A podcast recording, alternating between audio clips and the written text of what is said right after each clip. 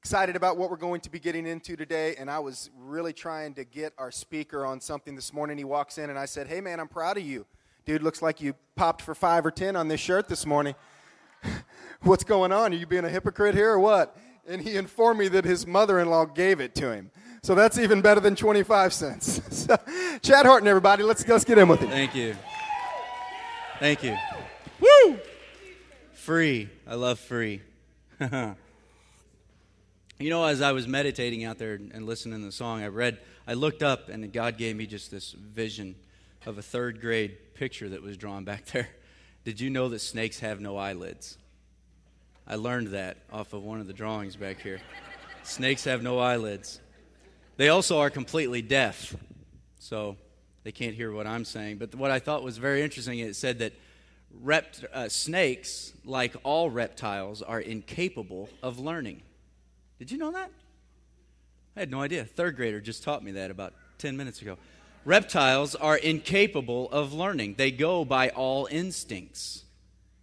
And I thought, how profound is that? Because when we are investing our money, who got their first quarter statements from their 401k or something since we've been together last?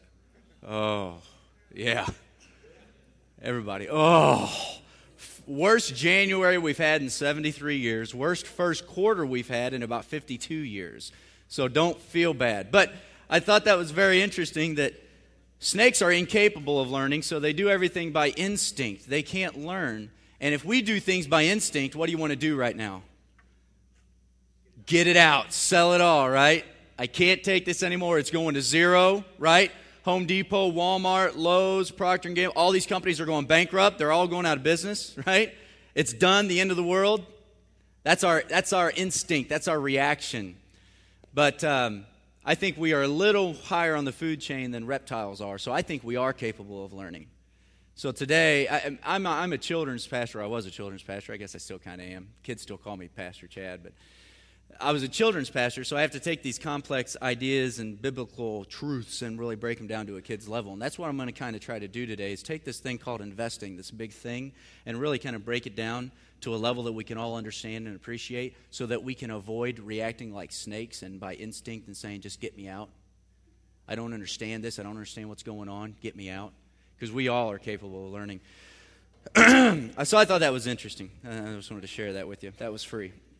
Um, let's just recap real quick. The very first week we talked about ownership and understanding well whose money it is and kind of trying to break some of our personal and, and ties to money so that we can use it for really what God intended. And then last week we talked about uh, taking on debt and the mentality of taking on too much debt and what we think when we do that and, and really trying to getting a spending plan put in place, understanding where our money is going, understand what it's doing for us and where it's going. Those were very, very important stakes in the ground. And once we get those two in place, then we can really kind of start building on this next one that we're going to take some time today to talk about is investing.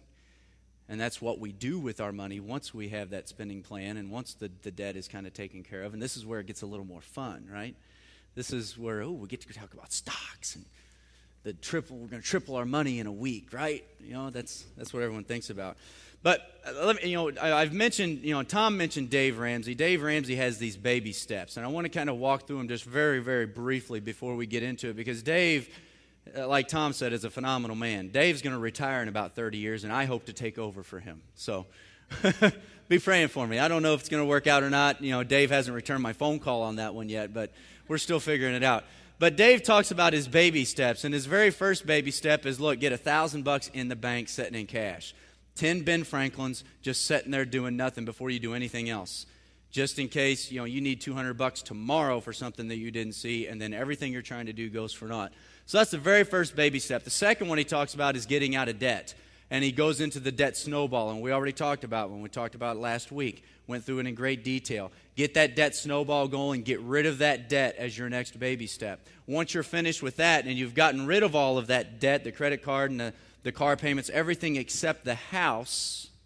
Then you move on to baby step three, which is uh, three to six months of living expenses in a money market or savings. And I'm going to go into that a little bit more. But that's the baby step three. And then baby step four is uh, invest 15% of your household income into either pre tax retirement accounts, or I think Dave talks about Roths a lot, which we are going to talk about today.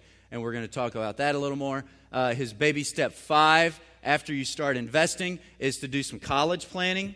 And we'll try to touch on that a little bit. I'm sure if you've got kids, you've got college questions.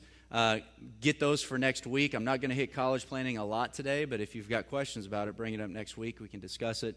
Uh, baby step six is uh, pay off. Then you can go back and say, all right, now you start paying off the house, get it done early. And then baby step seven is the most fun one of all, is where you start giving and really building wealth. Um, and that's the really fun part. But I, I wanted to run through those because I want you to get Dave Ramsey in your life. I think that's really important. Find which radio station he's on around here. He's on uh, XM, the Business Fox Business Channel. Is that what you said? Uh, he, I'm sure he's on a local AM or FM station around here in St. Louis somewhere. Find him. Figure out when he plays. Start listening to the guy. Make him a daily part of your life. He is hilarious. You'll love him. He, for entertainment uh, of nothing else. But those are his baby steps. And I want to, I'm going to draw a couple things out of those real quick before we move on. But um, get Dave in your life because he really emulates and he has lived everything that we've talked about today. And as I'm gone, you're not going to have me anymore uh, to waste your Sunday morning, so you're going to have to find something else to do um, other than just come and listen to me.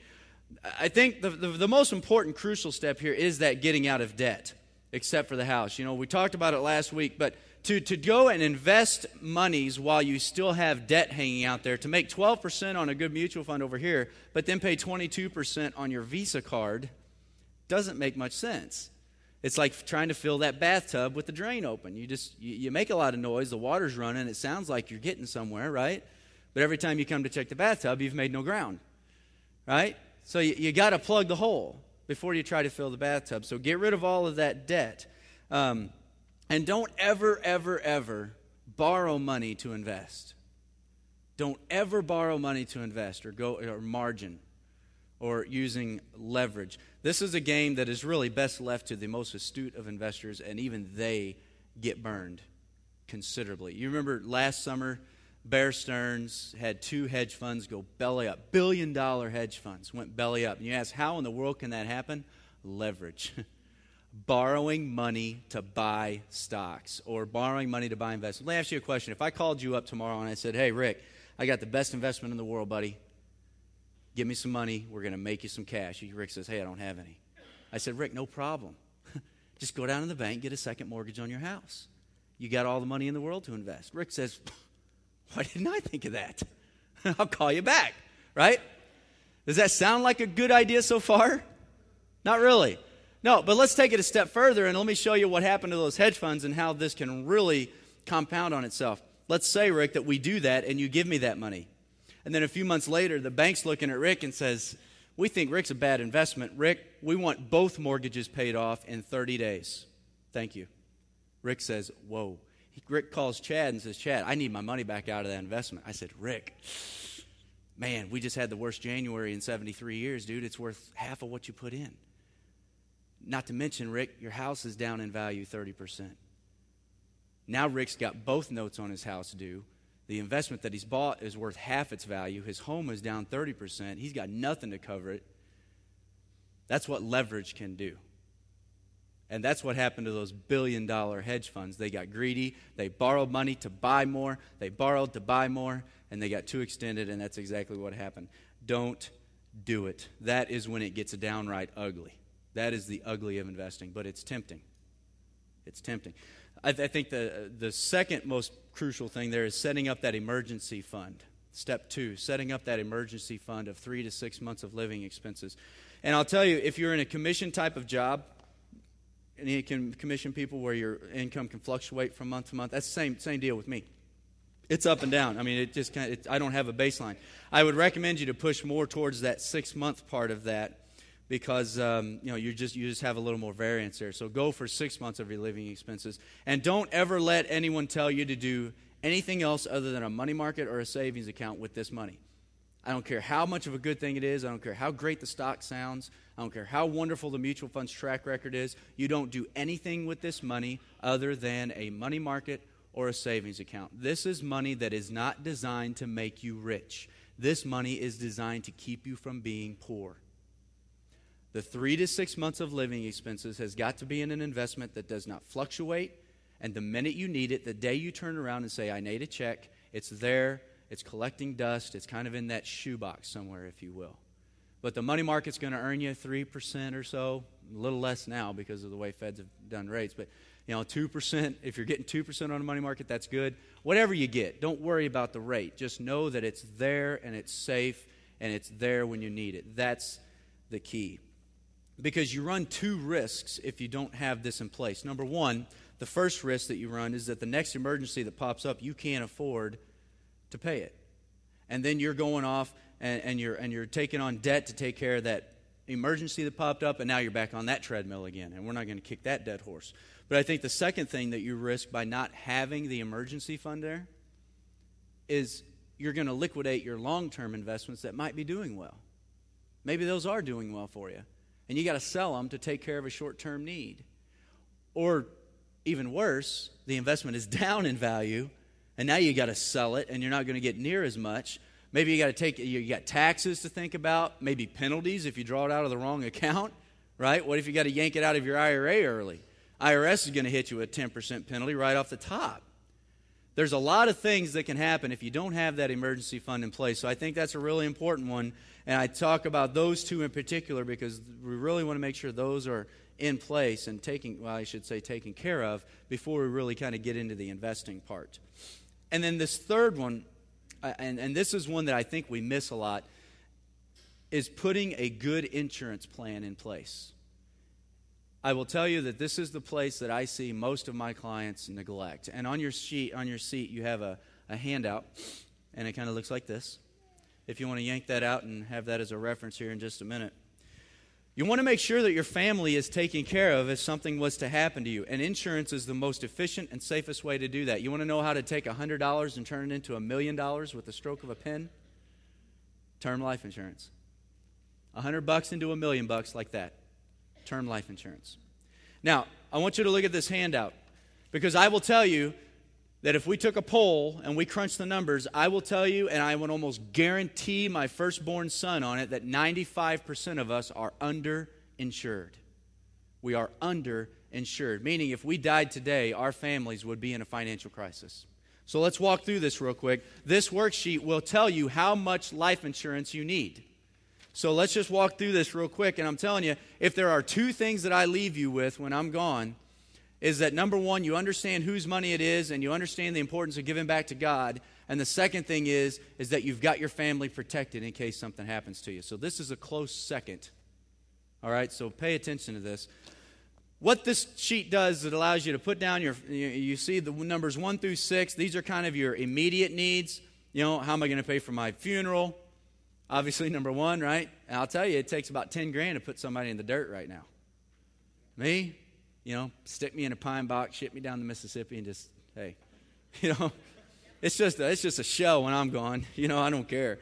You know, spend 20 bucks at Lowe's, get me some pine, some, some plywood. And, but, uh, but some fixed folks want to go off a little better. The second, your mortgage. Now, I want you to put down the dollars in today's dollars. If I walked out of here and I died tomorrow, what do I need to have taken care of? So write down whatever your mortgage is. What do you owe left on the house?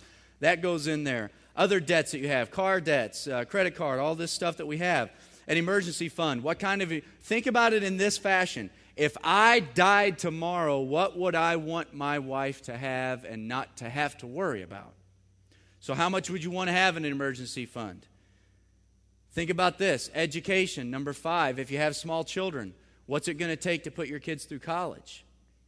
Do you want your surviving spouse to have to worry about that without you? I mean, you're worried about it now with both incomes, right? Can you imagine if you're gone? What kind of future do your children have? These are things that we don't like to think about, but they are paramount. So, and I will tell you that my kids are six, four, and one and it's going to take me about a quarter of a million dollars to get all three of them through college. Mm, yeah, 250. So, education fund. What do you think it's going to cost to put them through college? All the kids, write that number down in there. And see, you're already saying, man, I don't have near enough, and we're not even half done yet, right? So add those up. Those are your immediate cash needs. And then number seven is the biggest. This is the biggest expense to our insurance plan. This is your survivor's income replacement. Because I will tell you that in my, my like in my example, my life, my wife doesn't work, she stays home. What does she do if I die? I have three young children who are not used to going to a daycare or being with a sitter. I don't want her to have to go back to work just to keep food on the table. So, number seven is very, very important. Okay? So, you put in there your today's income. Whatever I'm making today, put that down. Okay? That's what I need my surviving spouse to have. My surviving spouse's full time job is making sure my children are taken care of. Because if I'm gone, that job just got twice as hard. And it wasn't that easy to begin with. Then line number eight is your money factor. So go down to this chart at the bottom, okay? And over on the left hand side is the number of years. And the way that I would use that number of years is say, okay, how long until my last child is out of college and on their own to where my surviving spouse really doesn't have to worry about them that much anymore, especially from a financial standpoint? If, you've got a, if your youngest is five, then I think you're looking at a minimum of 15 to 20 years. If your youngest is 10, you're probably looking at a minimum of 10 to 15 years to where that final child is out of the home on their own, and then your spouse can go back to work if they, if they choose to. But, okay, so let's say, for example, you got 20 years. You want to say, you know what, my final kid will be out of school, done 20 years on their own. Then you roll over uh, along the top of this chart is the rate of return that you might expect. And I would just recommend to use the 6%. So if you got a pencil, just circle that 6 because that's just a nice conservative number that almost any yahoo out there should be able to get you. So 6%.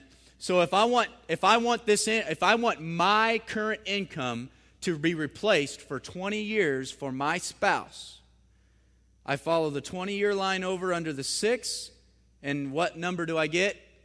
12.2. Thank you. 12.2. So carry that number up to line 8. 12.2 Multiply that by your income. Yeah. Now you see why 95% of us are probably underinsured. This is not pie in the sky stuff. This is real world. This is what you have to be prepared for. Some of you are going to be looking at a million, million and a half that you need in life insurance today to take care of college and income replacement. And you think, my gosh, well, how in the world do I ever do that? Well, term life insurance.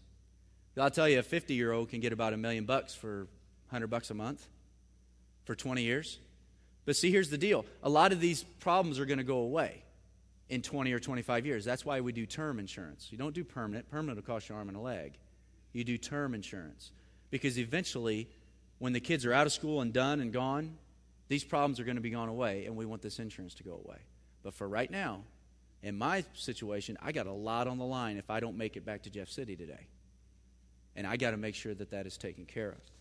Insurance, that is crucial, crucial. Sit down, go through that, make sure you do it because that is something else you got to have in place before you do investments because this is a good way to leverage your dollars right here is using term life insurance. Um, and then after we've done all these things and we get the insurance plan in place, then we're about ready to start investing, right? So let's jump right into this thing. And if you have questions on this, obviously, next week, you know, bring them, ask them. We're going to be covering anything, anything you want. Throw it out there. I'm game. Um, Einstein said, Albert Einstein said that the two of the most powerful forces in the world is tax deferred growth and compounded interest. And he was absolutely right. You know, uh, there, there are many ways that we can get tax deferred growth. Uh, one that most of us are going to uh, be familiar with is 401k. Anybody got a 401k at work? Right? Um, if you work for like a hospital or a church or a school, maybe you've got a 403b. Uh, if you work for the federal government, maybe you have a TSP. Or uh, if you work for a smaller business, maybe a simple IRA or a SEP IRA, something like that. We all have a retirement plan at work that, that is probably available for us, and most likely you're using it, hopefully. You're putting a little bit into it, or you've got a balance in there of some type. 401ks are very, very important. And you've probably got investments in there right now. And I'm not going to tell you to liquidate those and go pay off debt. Okay? If you've got investments already, leave it there. Let it work. Let it sit. Take care of this other stuff that we're talking about the spending plan, the debt, and then go back and start reinvesting as soon as you can. Um, but I will tell you that um, as a bonus, just for playing the game this morning, uh, and I know because I know how important 401ks are, um, I'm going to offer a free service to you that I offer to everyone is eh, to give you a free 401k review. And that's where we will walk through and I'll look at your 401k investment options. I'll talk to you for about three or four minutes on the phone and we'll get you set up and allocated inside that 401k in the best fashion that you can be. Because I will tell you that the, the polls, when I ask the question of my clients how they chose their investment options, well, I just looked at the guy next to me. Or whatever, you know, whatever this guy was doing over here, that's what I did. I don't know. I just chose the one that had the best returns. that's a way to do it. but here's my numbers. Um, if you want to fax me your 401k statement or if you have uh, your, your list of investment options available to you, that's what we'd need to see. My fax number is the top number, 636 6549. Fax it to me. Uh, I'll do a quick review of those. I'll probably know some of the funds in there already. If not, I'll get the information that I need for the others. And then you can call me on the inside. Call me on the bat line. That's my 1 800 number there. And I'll tell you which investments you should be using. And because you should have a pretty good choice in there, but there, from my experience, there are some that you want to use, and then there are some that you really want to stay away from, uh, especially in the times we find ourselves today. So, um, so take advantage of that. Now, let's talk about how to utilize tax deferral, and then let's go one step further and talk about tax free. Anybody like tax free? Amen. I like tax free. Tax deferral is not tax free. Okay? Tax deferral is you simply pay the taxes later. All right? In your typical 401k plan, this is what you're dealing with. You put in pre tax dollars, obviously, where the government says, I'm not going to tax you on this money if you put it in the 401k. I won't tax it this year. I'm going to tax it later when you take it out, right?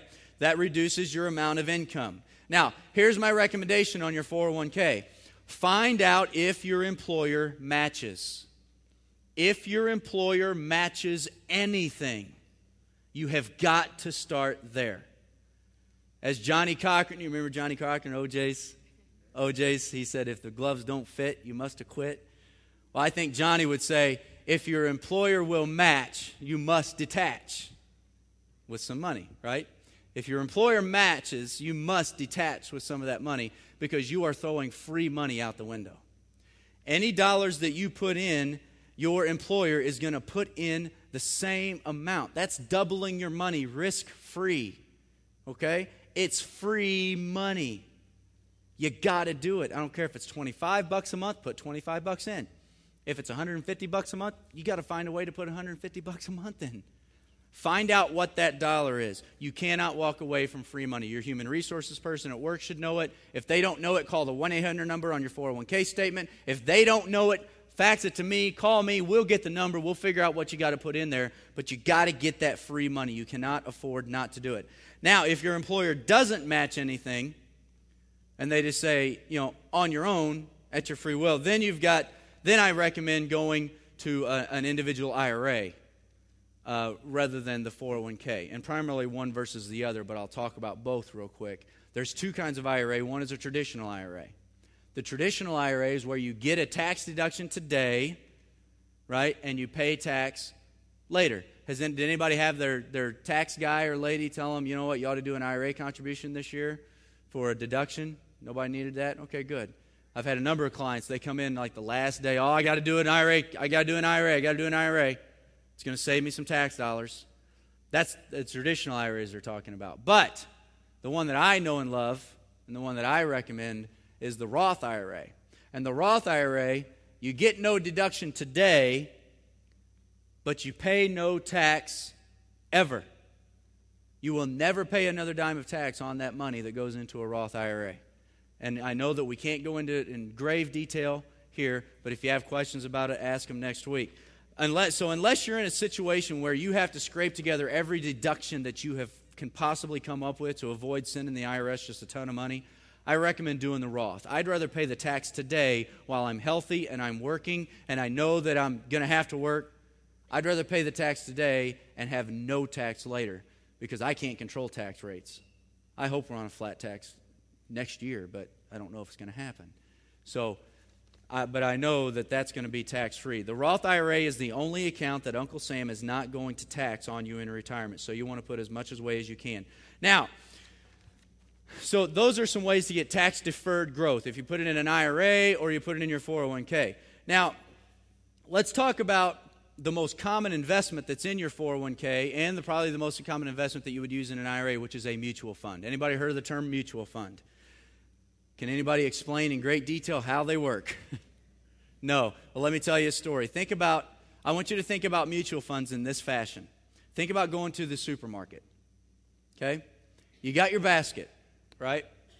And you're going up and down the aisles in the supermarket doing your shopping. Now, you know what you like. You like Heinz ketchup versus great value ketchup. You like Coke versus Pepsi. You like Lipton iced tea versus Suzanne iced tea. You know, you, you're an expert on what you like. You see people in the produce aisle thumping, smelling, cracking. I don't know what they're doing, but they know what they're doing, right? They know exactly what they're there for, what they're looking for. What do you do when you buy your milk? What's the first thing you look for? Expiration date. That's right. You know what you're doing when you're going through there, and you get all your stuff in the basket, right? You get your milk, you get your items, you're looking for sales. If tuna is four for a dollar, how many cans of tuna are you buying? You're buying four. Absolutely. Might buy eight, right? You get all your stuff in the basket and you get it up to the front checkout and you've got this basket full of stuff, right? Think of that basket full of stuff as your mutual fund. A mutual fund is nothing more than a basket that's full of all kinds of different companies. When you put that stuff in the basket, you've probably got some things made by Procter and Gamble in there, made by Pepsi. You've got some things made by Johnson and Johnson by Stryker. I mean, all kinds of the best companies in the world make all those different items in your basket. Anheuser-Busch? Don't know. Maybe, hopefully not. um, but think of your mutual fund as that basket. Now, with a mutual fund, you have a money manager that manages that mutual fund for you on your behalf and makes all the decisions. And every day he goes shopping. And that money manager goes shopping, but he doesn't shop in the supermarket, he shops in the stock market. Now you're picking it up. Shopping in the stock market. And he's going up and down the aisles looking for things that he knows are good. He's an expert in what he likes. When he picks up a company, he doesn't look at the expiration date. He looks at revenue growth. He looks at sales momentum. He looks at PE ratios, all this yada yada stuff. And if he sees something that he likes, he will put it in his basket. Maybe he finds one that's on sale. He might buy four or eight if he thinks it's on sale. And then he gets his basket full of stuff and he goes up to the counter with it. And he's got this basket full of companies. So inside that one investment, this manager might have anywhere from 50 to 150 different companies inside that one investment.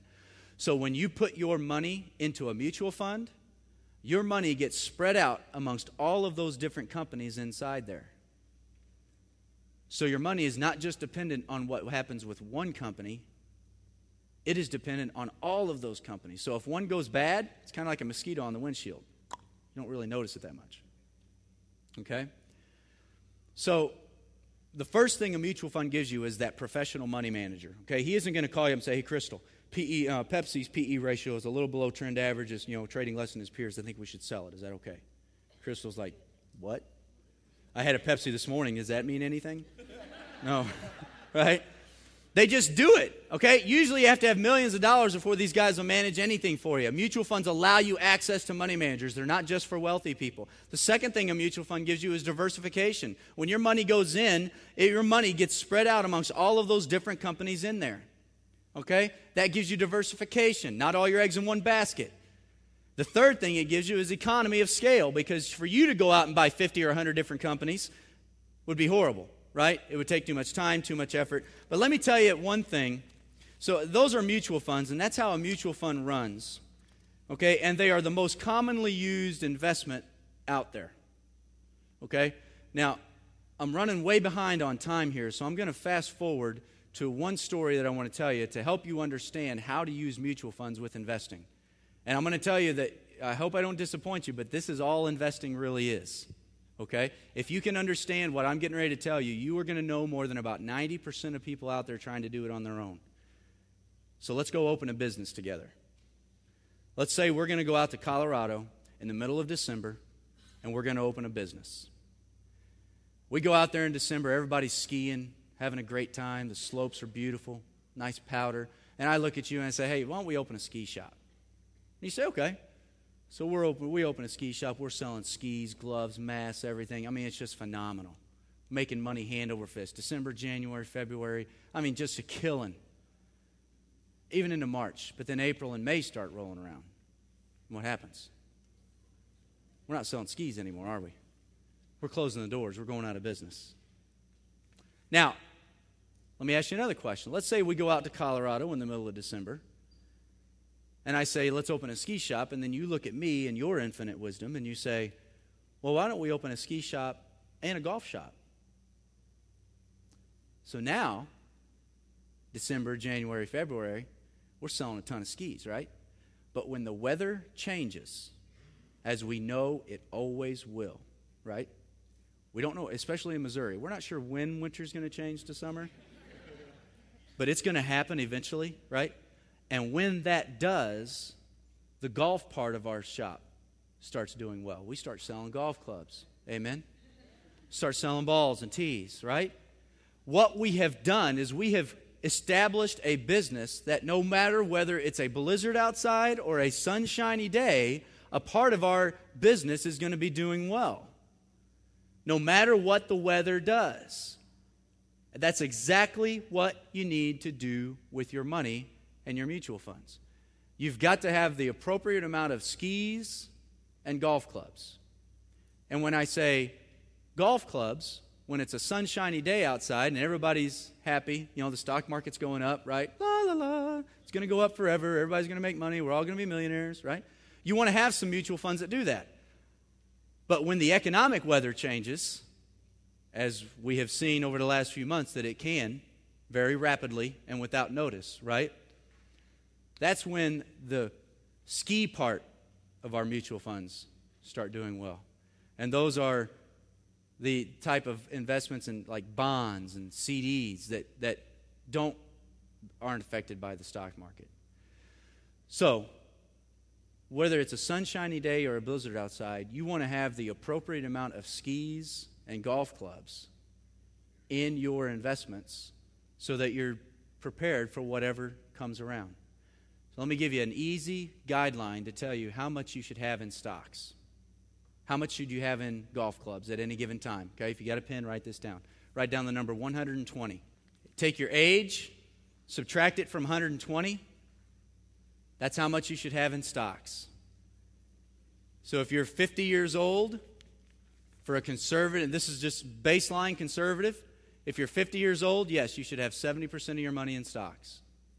If you're 60 years old, 60% in stocks or golf clubs for when it's a sunshiny day. And then the rest should be in bonds and, and things like that.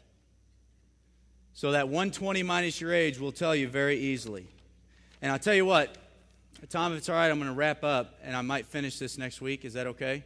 Because I've got some guidelines that I wanted to go through with you, and I don't want to feel like I'm rushing through them, but I, I want to make sure that we do get a chance to talk about them. But investing is no more than keeping the right amount of skis and golf clubs so that you're not trying to guess which way the market is going to go. Because I cannot tell you which way the next thousand point move in the market is going to be. Don't know, don't care. But I can reasonably tell you which way the next 5,000 point move is. Because if history is any guide, and it's the only guide we have, the good outweighs the bad and I know which way the next 5,000 point move is. And it's that that you have to be prepared for. And if you find yourself with no skis in your business, you could be going out of business in times like this. And I'm sure that a lot of you feel like closing up the doors, closing up shop. I'll come back around when things are better, right? Well, that's what we want to avoid. So, investing is no more than the right amount of skis and the right amount of golf clubs. Next week, we'll come back together and we'll wrap all this kind of up because I know you're kind of sitting there again thinking, okay, you just cracked my universe in a whole different way because you've told me about skis and golf clubs now. How do I use that? Well, we'll come back together and we'll do that next week. But, Tommy, I don't want to go over my time. Thank you.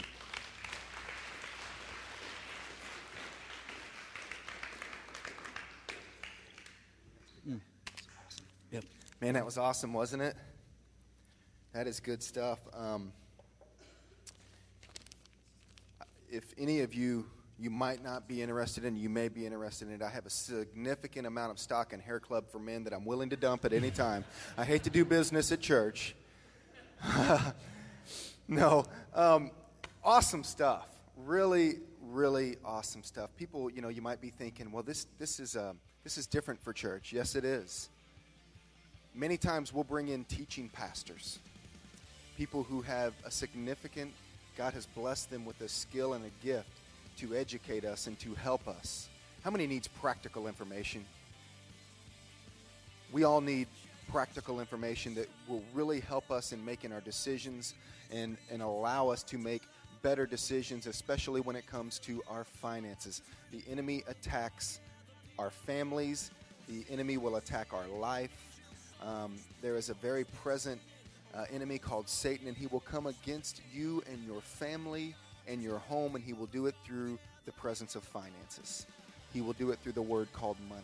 And we have to be very careful with this. It's important for us to gain knowledge and to gain learning. And you are in a church where, even as, as your lead pastor, I was thinking about this and thinking about the need and thinking about the recession. And, and, and immediately, God put Chad into my heart and into my mind because I knew that we were going to be able to really gain information and knowledge and, and put some principles into action.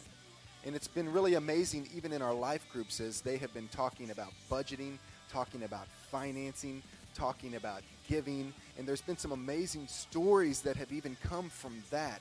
Um, it's been an amazing month to this point. God is really enlightening us. And I want you to know something. Um, we will bring Chad in as necessary and we will he, he will come back and share more with us and we're kind of cutting him off a little bit because we do an hour long service maybe even next year we'll do more of a special type situation to where we can really get down to business does that sound good to everybody because i know i know we're all enjoying what he's doing but now we're getting into the time crunches and we're kind of stifling him a little bit too and i don't want to do that so uh, but it's been amazing this box that we've opened up and i've i've gained and learned so much and it's going to be an awesome thing even in our future. So we're really excited about that.